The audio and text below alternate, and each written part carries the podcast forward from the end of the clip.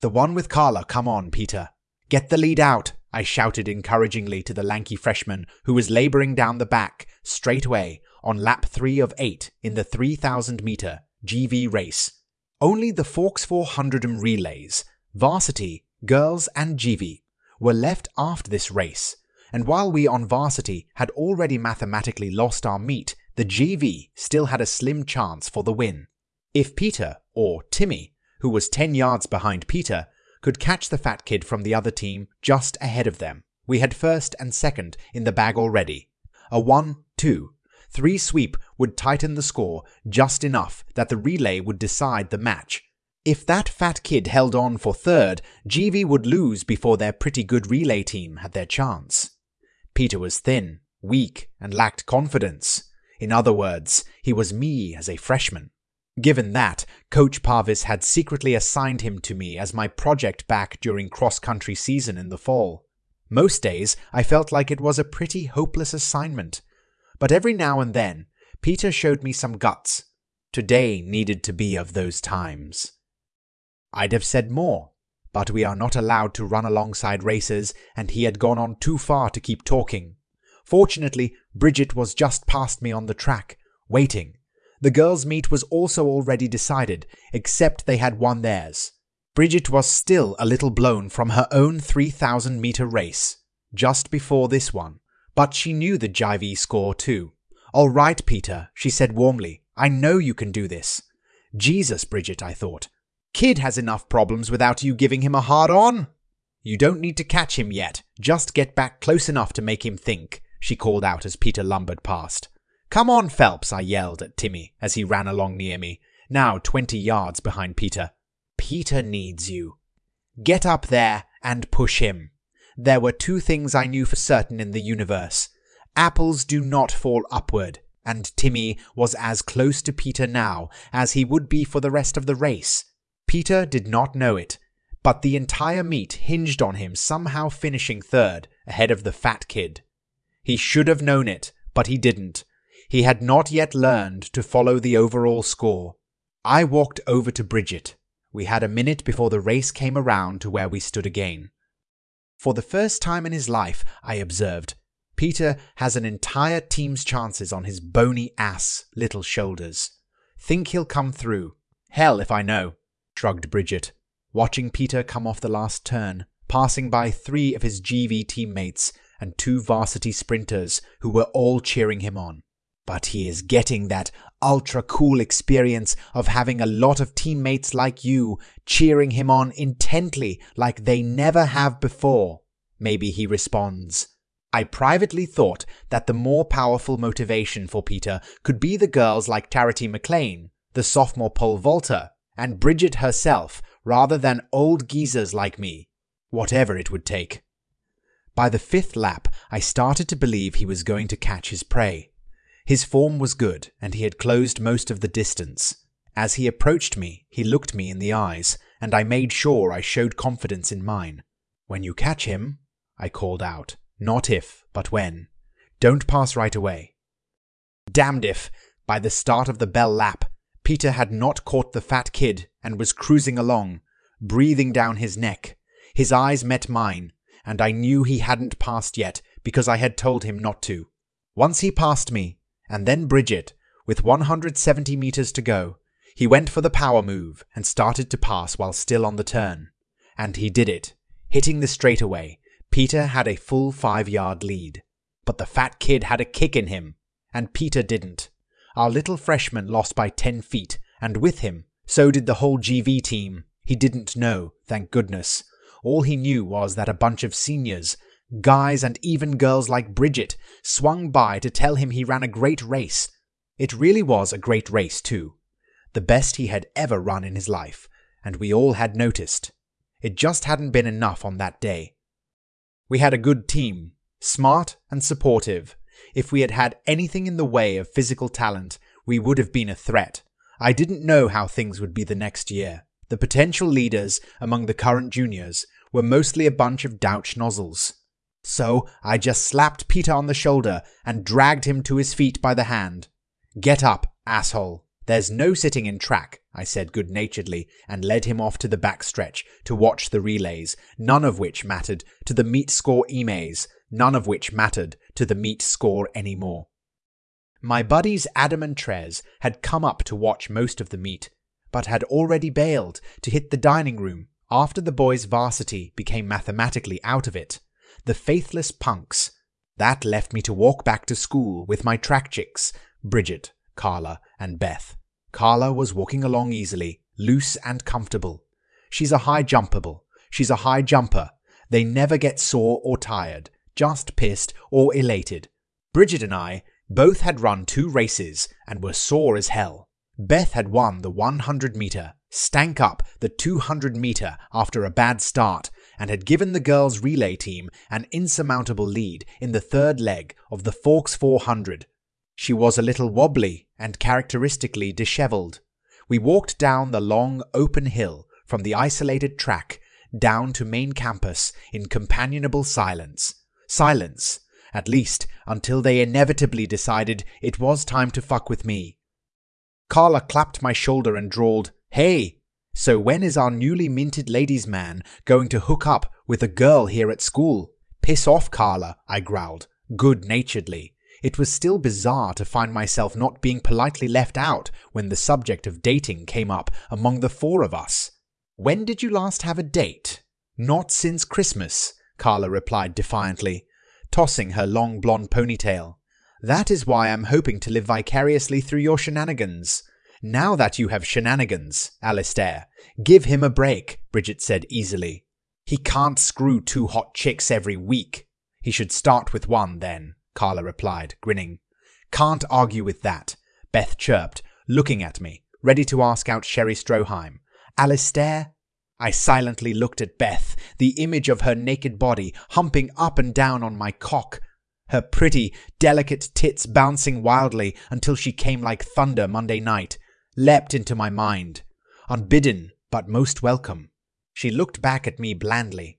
"I am not going out with Sherry," I said sternly. "She's just not." I cut my thought off. Too late. "Oh my God," Bridget laughed. "Now he has standards. You would have drunk her bathwater just this winter, Alistair. And you know it." I blushed, but decided to own it. "I agree," I replied calmly. "But it has come to my attention since then that I can do better than Sherry." Bridget rolled her eyes and shoved my shoulder. "Fuck off, you conceited douche." It pleased me no end that none of the girls seemed to think in any way that I was wrong. Still, I was more than tired of being the focus of all the hazing about dating. "How about you, Bridget?" I asked, picking a random target that wasn't Beth. "Got a hot date lined up for this weekend." "Yes," Bridget said, leaving it at that. "You didn't tell us," Carla exclaimed. "So, who ya gonna canoodle with during the movie?" Beth added. Bridget muttered something none of us could make out. Peter, Carla, who was closest to her, asked, "Freshmen are a little young for you, don't you?" "Petra," Bridget corrected her. "I'm going with Petra." Well, that brought conversation to a momentary halt. "Listen. Bridget liked dudes. The evidence was in and very clear on that front. But this would be Bridget's 2nd date with Petra, the first having happened back in November. Was Bridget actually bi? Or was she just throwing Petra a bone? Or something in between? My plan to take the focus off me had backfired. No one wanted to talk about Bridget and Petra, at least not with me around, I suddenly realized. I was just deciding to object to being left out of the interrogation, when the 3 of them mutually agreed to return the subject to me. "So, no date yet, for you then, Alistair?" Carla asked brightly. "No," I said easily. "I haven't decided how I—" "Ask Sherry." "I'm telling you," Beth said. "Not Sherry." "Fine then," Beth laughed. "If she isn't up to your standards, try Sarah Erickson then, for all I care." That brought me up short. Sarah was up to my standards. Sarah was up to Brad Pitt's standards. With her willowy body, round hips, broad shoulders, naturally Viking blonde hair, and big, bouncy tits that she invariably refused to encase in a bra, I was sure that Sarah was the #1 student instigator of nocturnal emissions among the school's population. But the image of her in my mind wasn't what brought me up short. I paused because I realized that I was thinking about it like it was even a remote possibility. I shook my head, and remembering her boyfriend Davis, running back and first baseman, I replied, "Nah. I like my teeth where they are." We all walked along for several strides after that, before Carla leaned in close to Bridget. I could nevertheless hear her when she muttered, "Jesus fucking Christ. I actually just thought about going for Sarah." If I heard her, Beth did too, and all three of them just walked quietly after that. I suddenly realized something that I had always known, but never really thought about. I had somehow accidentally lucked into having three of the best-looking girls at my school as close friends. None of them were Sarah Erickson, but they were all more than just a little hot. Maybe that was why I'd never been bullied as much as you otherwise, as I otherwise would have expected. Did guys lay off me to avoid hurting their chances with my friends? Or did I get more respect than I realized for just hanging out with such a large portion of the good-looking girls at school? "I still think," Beth began at last. "No," I said. I looked her in the eye and flared my nostrils once, twice, three times. I was imagining the scent of her pussy in my mind, and I could tell she knew it. "Well, I'm running on ahead," Beth said, flipping her dark hair. "I'm starving, and I need a shower before dinner, or they will throw me out of the dining hall." With that, she ran from my gaze. I was happy to watch that ass as it retreated. After a moment, Bridget mused, "Maybe you should ask Jen." Jen Potter was a girl whose cute face was marred by a constant struggle with acne, but still was attractive as hell. Her top-notch rack didn't hurt there. I was struck by the realization that I was actually confident that if I made play for her, I could probably have her. Who the fuck was I? That's not a bad idea, I thought out loud. After practice the next day, I got hung up talking to Coach Parvis. First about Peter, then mostly about me and my own times. Coach continued to insist that I should not be peeking out as a runner yet. I had it in me to shave more seconds off my times. Inwardly, I wished Coach would point out where these hidden seconds were located, because I sure as hell could not find them. Outwardly, I listened politely and wished he was right. After a last clap on my shoulder, Coach headed for his car, and I started walking back toward school from the far end of the track. As I went, I passed the high jump pit, where Carla was still trying to break 5 feet. "I'd like just a few more tries," Carla was saying to Mrs. Fletcher, the coach. "I just have to get the feel for the takeoff." "I agree, Carla. You are almost there, but I have to go. I have duty tonight," the silver-haired assistant dean said. "And I can't leave you here jumping by yourself." "I'll stick around, Dean Fletcher," I said, turning from my path. "I know how to put the bar back up after Carla crashes into it." "Your faith in me is inspiring," Carla said. "But I do appreciate it, Alistair." "All right then. Just remember to cover the pad before you leave, and lock the chairs on top so morons don't go jumping on it for giggles," Mrs. Fletcher said, turning to go. "Oh?" she added, stopping. "What is with the Alistair thing? Should I be calling you by a new identity for some reason, all?" "Ah, no," I said hurriedly. "It's just an inside joke," Carla said with a smile. She turned to try again at her white whale of a height, and the dean ambled off, already reading and replying to emails on her phone. Carla grimaced at the bar and took off toward it in her loping gait, gaining speed with each step. She curved up to the bar, and at the last moment twisted, her tall, slender form curving in a graceful arch up into the air and into the bar. She bounced back up and went back to set up again, as I retrieved and replaced the bar. This time, she narrowed her eyes to a piercing focus and dashed forward. Her body soared up in an even more beautiful arch. And this time, she came down on top of the pole. She winced at the impact and swore loudly at the failure. Carla was damned tall, almost as tall as me, and her delicately muscled body was like a steel spring. She was certain that she could do this height. I agreed. "Come on, Carla," I said encouragingly. Just a little harder push off and you will have it, right? Carla just screamed. Who the fuck are you, man? She added in frustration, taking me aback. She advanced on me. Look, until this spring, you have always been this great friend who was funny, smart, and knew your limitations. Now, you are this goddamned force of nature who thinks he can do anything if he just decides he is going to do it. You even had Peter believing in that yesterday.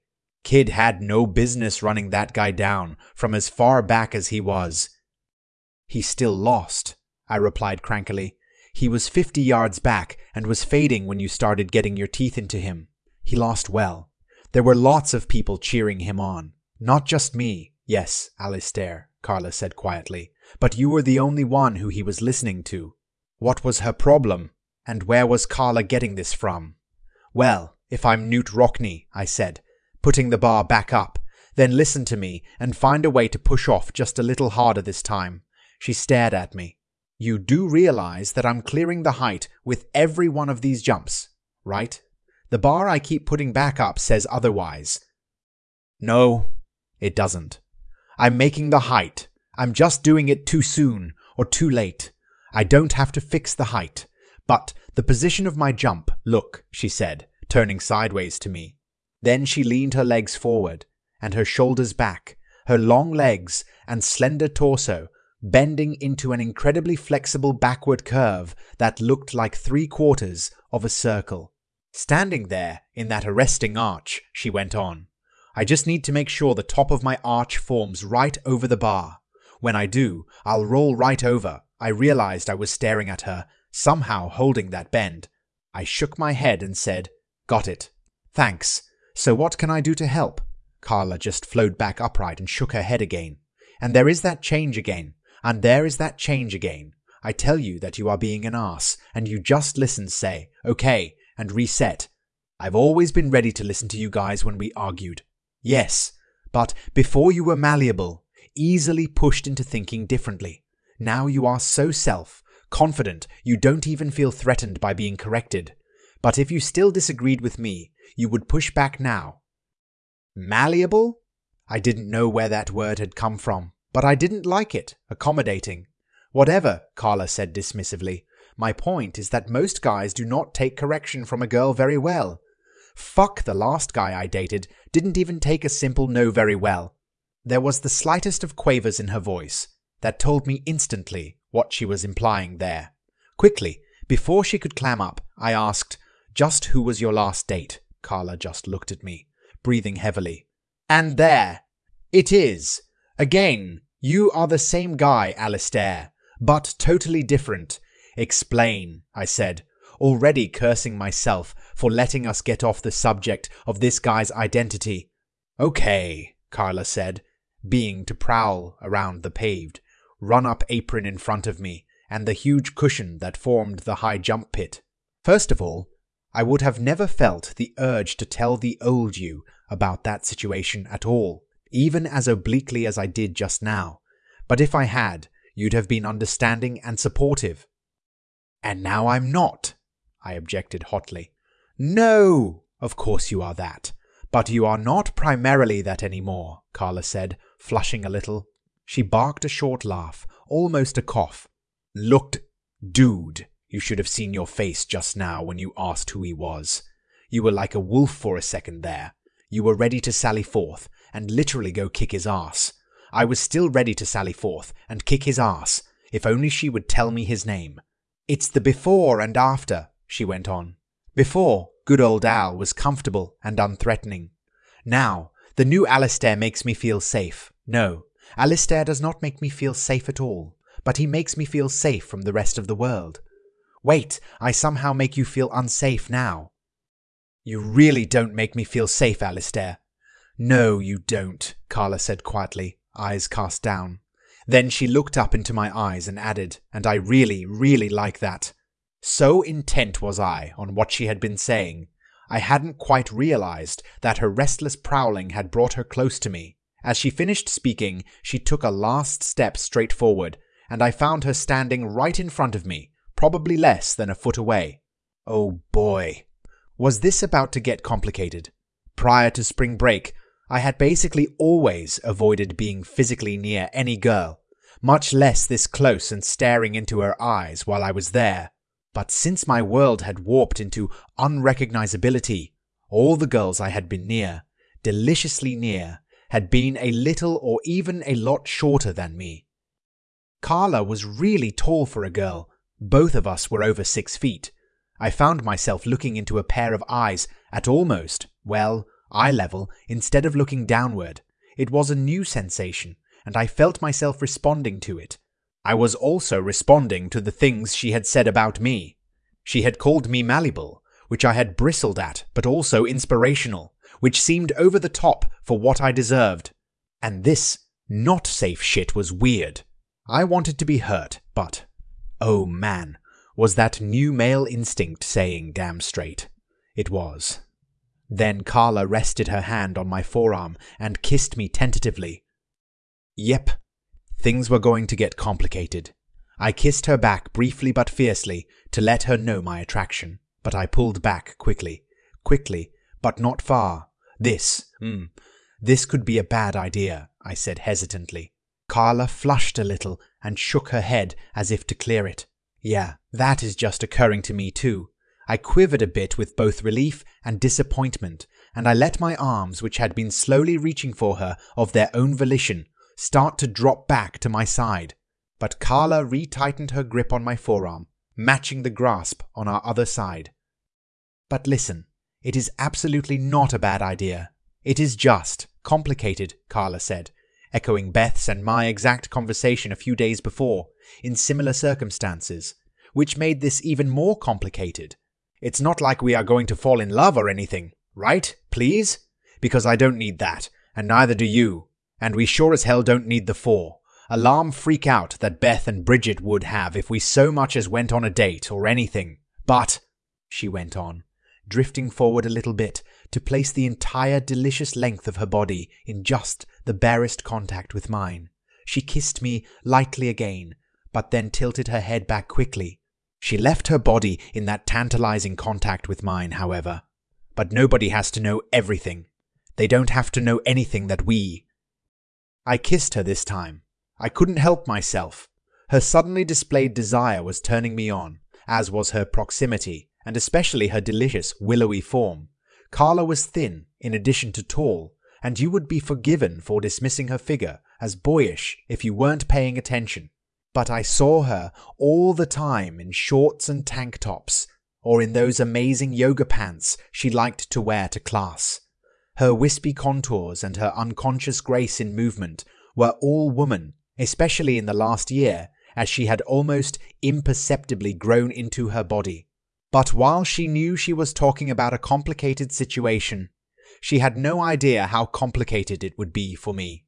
I tried to marshal my thoughts in the headwinds of Carla's proximity and the still tentative brush of her lips against mine. But I had already fucked Beth, and I fully intended to do that again, with gusto, at the earliest opportunity, and Beth and I had agreed to keep that fact from Carla and Bridget, so things would not change between the four of us. Now, here was Carla, with much less apparent premeditation on her part than Beth, proposing essentially the same arrangement. I mean, I didn't want to be completely presumptuous, so I did not know if Carla was interested in actual intercourse or not, but it was pretty clear from context that she was definitely down to get at least close. I couldn't tell if I was in heaven or hell, if I was having sex with Beth in an explicitly non-monogamous context and not telling Carla, while having sex with Carla, also non-monogamously, and not telling Beth, was I cheating on them both? Or neither? My day. Today mine told me I might be contemplating being a cheater, even though I would be adhering to the literal rules of each relationship. My desires, especially at that moment, were being very persuasive on the other side of the debate. I would not be cheating. My male instincts were quite insistent on the proposition of, who the fuck cares? Do her. Now! All parts of my mind shied away from the question of whether, if Bridget should ever find out about the whole thing, any of us, even Beth, would be fast enough to make it out of the area before Bridget murdered us all for not telling her. Through this whole inconclusive thought process, I was still likely kissing Carla. But I think she felt my conflict, though likely not what it was over. "I'm sorry," she said softly, against my lips. "What for?" I asked, but I did not seek to instantly reassert our kiss. "For coming on like this, out of nowhere," she said, her words rushing. "It must be disorienting. We are friends, right? It's disorienting to me too. I sure didn't plan this 10 minutes ago. Hell, 5 minutes ago. I had no idea that I was going to give in and just hit on you like I've been wanting to lately. And mean, I know, I'm not some voluptuous chick like the. And here I am, throwing myself at you like I'm a bigger slut than." My hands snapped up, grabbing her wrists hard. I tugged her forearms up and ever so slightly to the side, cutting off the flow of her words. I legit glared at her. "You are not." "I slut," I said with a ferocity that surprised me and seemed to shock her. "Don't ever say that.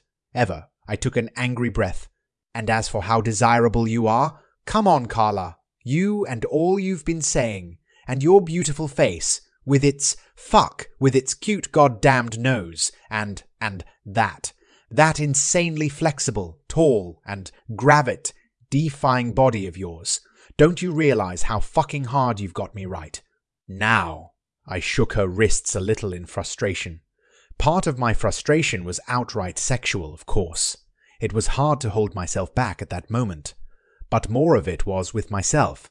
How could I have allowed anything I was involved in to lead this girl, this magnificent friend of mine, to say or feel such terrible things about herself?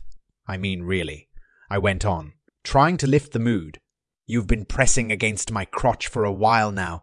Surely you feel it," I insisted, pressing my hips even harder against her in illustration. Carla just moaned a little.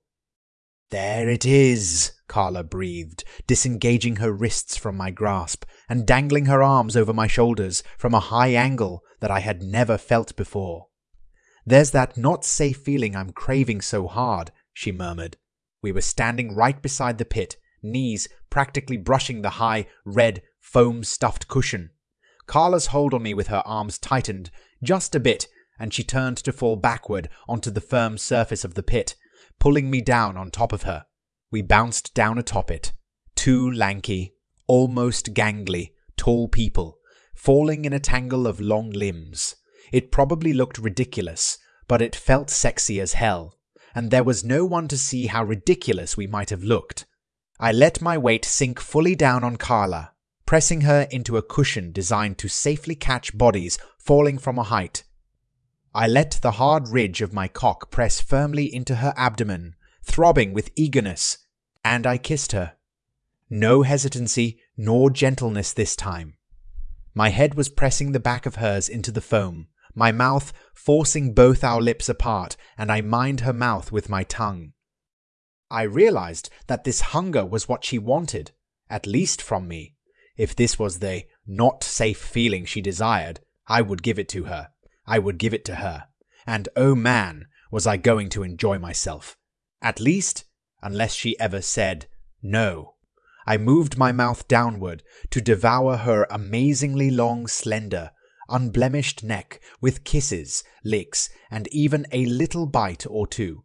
I had to restrain myself for trying to give my first hickey, since one of those would definitely blow up the whole Keep This, a secrets portion of this wonderful program. "Oh," Carla groaned. "Where the fuck can we go?" "Go," I asked dismissively. "Nowhere," I answered, and kept pressing my weight upon her, restoring my licks to her neck. There was so much gorgeous neck to attend to. "Nowhere?" Carla squawked forcefully, reminding me that my ravaging of her was just role play. This girl's mind and body would always be her own. "Look, mister. In case I have not made my agenda clear, I want to fuck you, and I'd like to do that now if we can find somewhere. And before you go all full idiot on me again, I'm not getting naked and making the beast with two backs with you out here, in the middle of the track, in broad daylight." I sighed and rolled off of Carla. To a small sound of disappointment from her, I sat up and said, "Look around." Yet another new discovery, that day, was that even my male instinct in full flower was no match for my innate affection for explaining my own, allegedly, brilliant thought processes. I pulled Carla up into a seated position beside me, wrapping an arm acquisitively around her waist. Yes, we are out in the open. But practice is just over, and everyone is gone. There is no reason for anyone to wander all the way back up here now, especially so close to dinner. Moreover, we can see all the way down to school if someone did start back up toward us, and we are not in the middle of the track. We are over here to the side, against the undergrowth and the trees.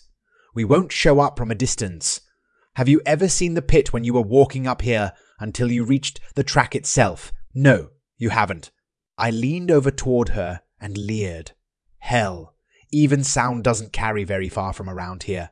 Carla looked silently at the terrain, matching it to my, admittedly, self-interested analysis. You make a compelling argument, she said slowly. Then she turned to me and grinned. So compelling, in fact, I think I'm going to suck your cock now. With that, she playfully shoved me backward onto the firm surface of the pit. With a lunge, Carla grabbed for my shorts, tugging at the waistband. I lifted my hips to let her slide them off me, and I took that opportunity to shift back so even my feet were fully on the pit. In a couple of weeks, I had gone from near paralysis, when simply near pretty girls, to not even thinking about it when I helped them take off my clothes. Carla followed me, crawling fully onto the mat and looking up down on me and my throbbing erection, uncomfortably contained in my jock. Damn, Alistair, she murmured. Carefully, almost cautiously, she tugged the thick waistband and uncomfortably constricting fabric pouch free of my painfully purple erection. It rose, happy to be free, and Carla said, seriously, you did not lie, as she tugged the jock free. Yep, having women act like they were making a visit to Hagia Sophia whenever they first saw my cock was never, ever going to get old. But Carla's reaction was really less surprise and more eagerness. I let it twitch as she reached for it, and she almost giggled. Then she gently circled the base of my shaft with her hand and bent immediately to drag her tongue, drenched in saliva, up my length. Oh, fuck, was all I could articulate. Looking down, I could see that Carla's tongue, like pretty much everything else about her, was long. It was also flexible and coordinated, as she soon demonstrated by the way she circled it around my helmet. I soon was collapsed on my back on the pit, melding with the cushioning as Carla worked her lips and tongue over my entire cock, front, back, and sides. As she got lower, she shifted the gentle grip of her hand from the base up to just under my glands, leaving her access to kiss around the very base of my shaft. Oh, fuck, I groaned yet again, for about the millionth time. Damn, Carla. I thought you wanted to be an architect, not a surveyor. What? Carla chuckled distractedly. It's like you are mapping every square inch of me. Maybe I am. There is a lot to map, she smirked. Then she leaned even lower and blew on my balls. My vocabulary shrunk back down to just oh and fuck. Then she slid her lips around one ball, first sucking gently on it, then humming a tune I did not quite recognize. To say I was primed was an understatement, and Carla knew it. She let my testicle slip from her mouth, and she rose to let copious saliva drip from her mouth into the palm of her hand. Then she took those sopping fingers, wrapped them around me once more, and, for the first time, started stroking my length. Her grip was perfect, not too tight or too soft, and her fingers slid easily over the soft skin, stretched to the limit over my cock. With a grin up at me, Carla bent over the side of me and took several inches of my cock between her lips without preamble. Her lips clamped down on me, and her tongue cradled my head within her mouth. I groaned even harder at this, then even harder still as she bobbed up and down, sliding me in and out between the embrace of her lips. To this point, I had been amazed at each oral experience I had had. As far as I had believed, each girl was an artist, but I was suddenly realizing that skills varied here too, and Carla's, when it came to sucking my cock, were next level. Soon, I felt myself being taken deeper and deeper into her mouth with each pump. Even when I felt myself brush the back of her throat, there was no gagging. At least, not at first. I thought my cock might have actually been starting to go down into her goddamn throat when she finally gagged. She slid all of me free from her lips, leaving them pursed in concentration. "It's okay," I gasped. "It's not." Carla just waved me off, never relinquishing her grip on my shaft, or the slow pumping of that grip. She just shifted around on the pit beside me. Now on her hands and knees, she crawled around into position, so that her knees were beside my shoulders, with the rest of her facing down toward my cock, parallel to its straining length. "This'll do it," Carla muttered to herself, and leaned forward to swiftly slide her mouth over my cock again. She released my shaft and placed both hands on my narrow hips, her whole body now moving to bob her mouth up and down my dick. I felt her take a bit more of me into her with each slide, just as she had before. But this time, when I felt myself bumping against the back of her throat, her position let her just slide me easily past and down. I was barely able to keep from growling at the absolute top of my lungs, as I suddenly realized that that was her nose down there, brushing my balls. I lifted my head enough to stare down at her. Her usually elegant neck looked almost fat, and I realized that that was my entire fucking cock inside her, visibly stretching out her throat. I wasn't sure how I wasn't just pouring cum out everywhere already, but I was beginning to learn how not to instantly pop when some gorgeous girl did something amazing to me by now, and Carla was quite clearly in no hurry to rush me. I was being expertly tortured, and she hadn't even asked me any questions. But her tight, little, round ass was right there beside me, with her long, lithe thighs next to my shoulder. And then there was what was between those thighs. I reached up awkwardly and tugged her black Adidas running shorts down her legs, revealing a canary yellow pair of Victoria's Secret athletic panties with a black waistband clinging to her ass. They looked incredibly sexy, but they had to go too. I tugged at that waistband, and they slid with difficulty down her thighs to her knees, along with the shorts. Careful not to choke herself on my dick as she did so, Carla lifted first one knee, then the other to let the garment slide free. As the second leg was lifted to shed its currently unwanted fetter, I realized that it could just as easily come back down on the other side of my head. With a tug, I dragged her leg over my head, and now she was kneeling over me, giving me a view straight up to her utterly shaven pussy. It was smooth as silk, and the slit glistened with gooey goodness. I kissed the inside of her thigh hungrily. Below, I felt my cock slowly being drawn out of Carla's throat, its progress smooth, deliberate, and uninterrupted, except for a tiny hiccup when I assumed my head bumped over the entrance to her windpipe. There was a lot to remove, but when I was free, Carla gasped happily and turned to look back and down at me. "So, you are really going to do this now, huh?" she breathed, sucking in suddenly unconstricted breaths. She let her knees spread a little, lowering her crotch to just within reach of my face. I lifted up and caressed her tight, but wet slit with my tongue. "You don't, get to have." "Oh, wow," she grunted, then grabbed my cock and lifted it to her mouth again. She mouthed over the head for a moment, then stopped, freeing it from her lips again one last time, just long enough to say, "And oh yeah, finally a guy tall enough to make this work." With that, Carla began inexorably reinserting my dick into her throat once more. The pleasure from that oral embrace suffused my body, upward to my mouth, where it met a wave of satisfaction as I began to delve my own tongue well into Carla's pussy. Her wet confines, of course, tasted delicious in their own, unique way, but I was surprised by how weak her aroma was. What there was of it was lovely, but its essential absence seemed to add a deliciously disorienting difference to that day. Carla groaned as I pierced into her pussy with my tongue. Then her hips bucked as I flicked out and brushed her clit, accidentally at first. In no time, she lost the patience that she had so far displayed and began to work vigorously to spiral my arousal upwards. Her bobbing increased in rate, and my head shrieked in pleasure as it caressed the inside of her throat. There was nothing accidental about how I now addressed her clitoris in response. She moaned involuntarily, and my cock sang in response to those vibrations. It was like we were suddenly in a feedback loop. A delicious, fast, constricting loop. And then I was suddenly at a boil. I pulled my mouth desperately from her snatch and gasped out, "I'm gonna! Oh God! Carla, I'm going to!"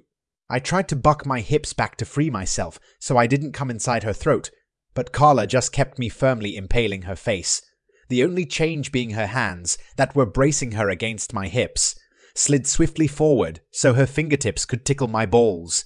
I had no chance, and I flooded Carla's esophagus with jizz in a single deluge of ejaculatory excess. I heard her swallow it. I felt it. I felt her swallowing motion stroke my cock inside her throat. I would have come instantly had I not been literally finishing doing just that. My head collapsed back momentarily, and my hips sagged into the cushion. Carla swallowed again and smoothly rose up, letting my cock slip from her throat, then lips. Carla gasped and coughed, but in no distress. "Wow," she murmured as she straightened up over me. She was saying, "Wow." I was just hoping that we could find the top of my head when this was all over. But as she straightened up on her knees, Carla's shifting weight pressed her deeper into the pit, lowering her labia much closer to my face. My whole body, even my tongue, still quivering. I dove back to my reciprocal task with delight. Every time my tongue contacted her clit, I heard and felt a shiver of arousal. Since I too had no need to prolong this particular part of our activities, I unleashed a full-scale assault on that glorious little bud. Each stroke of my tongue got a louder gasp of joy. I felt those little gasps build up on each other, and when I guessed that she was right on the crest of release, I jammed my tongue back, deep inside her. I appeared to have timed it right, as she cried out in a strange, voiceless gasp. Above my eyes, beyond the tight, tiny little cheeks of her ass, I could see her back arching backward, almost violently, the delicate but powerful muscles writhing beneath the skin. After a moment of that delirious rictus, Carla almost fling herself off me, rolling across the pit until she came to rest, curled up in a fetal position. Quivering, I struggled up on an elbow and just enjoyed watching the aftershocks run through her. But as they slowed, I crawled over to her, peeling her head from between her knees. I kissed her. I did it gently and comprehensively, though with no tongue. She responded eagerly, but then jerked away, wiping first her own lips, then daubed at my face with the heel of her palm. "H!" Carla exclaimed, not quite in disgust. "I can't believe I'm kissing you with so much of my own juices all over your mouth." "Hey, I just kissed you right after you blew me," I protested happily, "though, to be honest, I did not taste much in your mouth." "That is because you came right down my throat," Carla laughed, still wiping at my face. "I didn't get to taste anything either."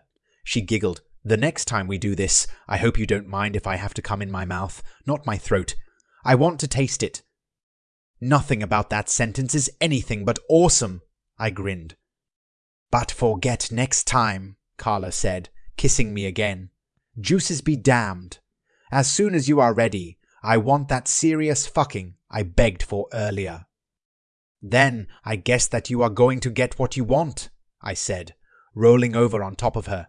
I was too turned on by having my first 69 outside, with Carla to have gone soft even a little. She reached between us and grasped still very hard cock. "Already," she gasped. "I'm just really turned on," I murmured. I shifted between her legs and pressed my dick against her. She was still swollen and utterly soaked from my ministrations just a few minutes before. My head slipped into her easily, and with a roar of exultation, I drove myself into her, delving into her in a single, mighty, agonizingly slow stroke. "Oh my God," Carla moaned loudly as I slid home, pubes tickling against her clit. I immediately began pumping into her, as firmly as I could. I looked down at her below me as I thrust. "I am hard as on a rock for you," I gritted through my teeth. "But after you, made me come, oh God, so hard before, I doubt I'll be coming any time soon. So you are just going to have to, take this for a while." I grunted loudly with each thrust now, giving her the taste of not safe Alistair that she and I had wanted earlier. The brightness in her eyes as she looked up at me told me it was the right call. I settled into a rhythm, realizing that I had not been joking, and my balls really were going to take a lot longer to answer the bell again than my shaft was already doing. Like this was a distance race, I had to hit a stride and conserve my strength, and we distance runners had to run 35 200-meter intervals during practice earlier. For the first time, I realized that basic physical endurance could actually be an issue in sex. I'm in shape. I'm in really good shape, but Carla was going to test my aerobic conditioning. After a moment of wool-gathering about lung capacity and energy reserves, I realized that we both still had our shirts on. I pulled my knees upward, letting me swing upright while still driving into Carla, and yanked my shirt over my head. I was outside, in broad daylight, getting laid. I leaned forward again, still on my knees, and tugged upward on Carla's tank top. She rolled a bit below me to help me work it off. I looked down at her, wearing nothing but a yellow Victoria's Secret jog bra that matched her panties discarded beside us on the pit while I drove into her. Now listen, Carla is beautiful, but she is scarcely endowed at all. Her breasts, like all her other curves, are more whispers than shouts. Yet she always wore either sports or some other fairly bulky and obvious bras. I did not know why. I just knew I wanted this particular sports bra gone. Carla seemed to shrug at my eagerness, but she happily worked with my to tug the thing up and off over her shoulders. And then I knew why she always wore thick, bulky bra. Her mammary flesh may have been non-existent beyond just a gentle swell, but her nipples, her round, almost strawberry pink aureoles were so puffed up they were like cones, and her nipples jutted above the tips like flagpoles. One chilly breeze, and you would have seen her nipples from space without lots of lycra or heavy padding to hide them. I just stared at them as I thrust. Then I gently grabbed one of her legs and lifted it. With Carla's flexibility, it rose easily, and I lay the back of it flat against my chest, her ankle waving near my ear as I continued to relentlessly pound her. Then I lifted the other leg to match it. I rose up onto my knees, pulling her hips upward as I rose, allowing me to just keep driving into her joyously. I reached down around her slender legs and stretched my fingers toward those insane nipples. Carla was just grooving, eyes closed, letting me ride her happily. I reached out with both index fingers and stroked those nipples simultaneously. Her eyes shot open, and she gasped happily. Wow! These were far and away the most sensitive nipples that I had encountered in my increasingly less limited experience. Carla's eyes gleamed, and she growled, "Touch them." That had been my idea all along, so I was happy to oblige. I grasped one nipple, pinching it eagerly but softly, and let my middle fingertip trace an idle circle around the other aureole. I may have been moving idly, feeling my loins begin to fully recover only now, but my attention to her nipples now had Carla anything but looking relaxed. My leaning forward against the backs of her legs had changed my position, and for the better for her. That, combined with the jolts my fingers were sending to her brain through her super-sensitive nipples, and she was a minute later, just groaning with rising pleasure. She had been happy before, but now her body was asserting itself against her mind. She breathed more shallowly, and moaned with each new way I found to touch her fascinating little nipples. I wanted to watch her. I had a perfect view of her face, and I wanted to see it contort in orgasmic release, more than one, if I could manage it. "Come for me," I gasped in a demanding tone. "Do it," I practically commanded.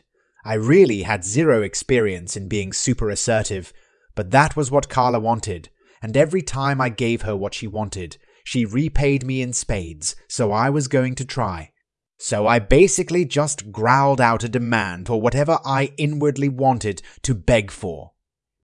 And it did here too. I made my strokes as long as I could, pulling further out with each swing of my hips, and that also seemed to touch the right points inside Carla.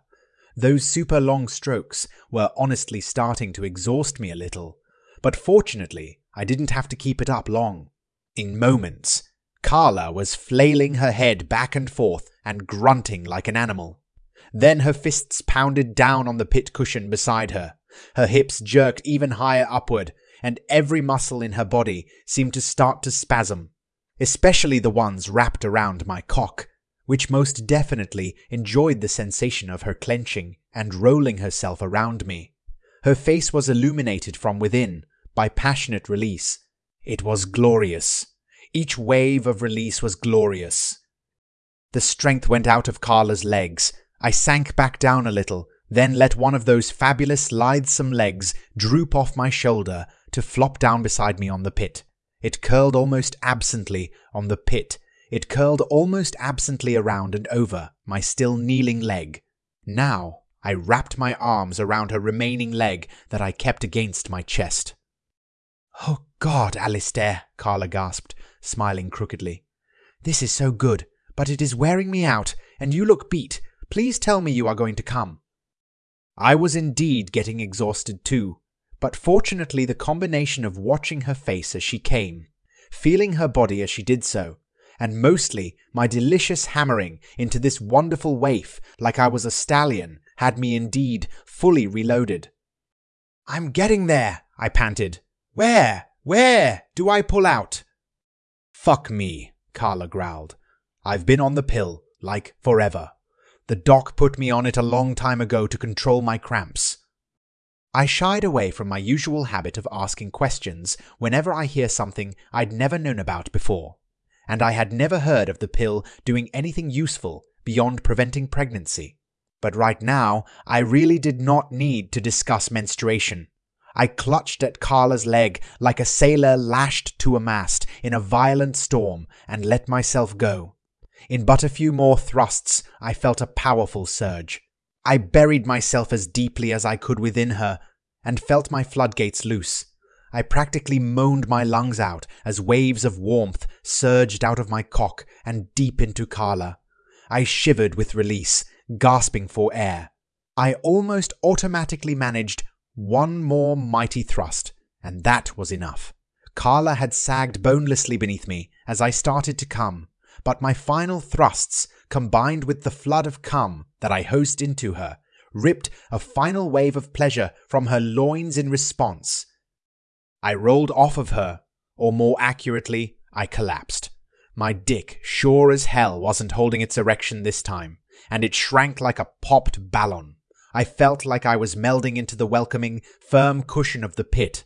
Oh man, did I feel good? Exhausted but good. Suddenly, I felt Carla poke me. "Wake up, you jerk. We won't see anyone coming toward us if we are fucking asleep." "I wasn't asleep," I said in confusion. "You were snoring," Carla laughed. "And before you think I'm being superior, your snoring is what woke me up. Come on, we are going to miss dinner."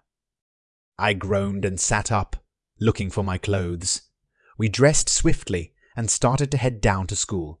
Then we had to turn around and go back to pile folding chairs on the pit and cover it up.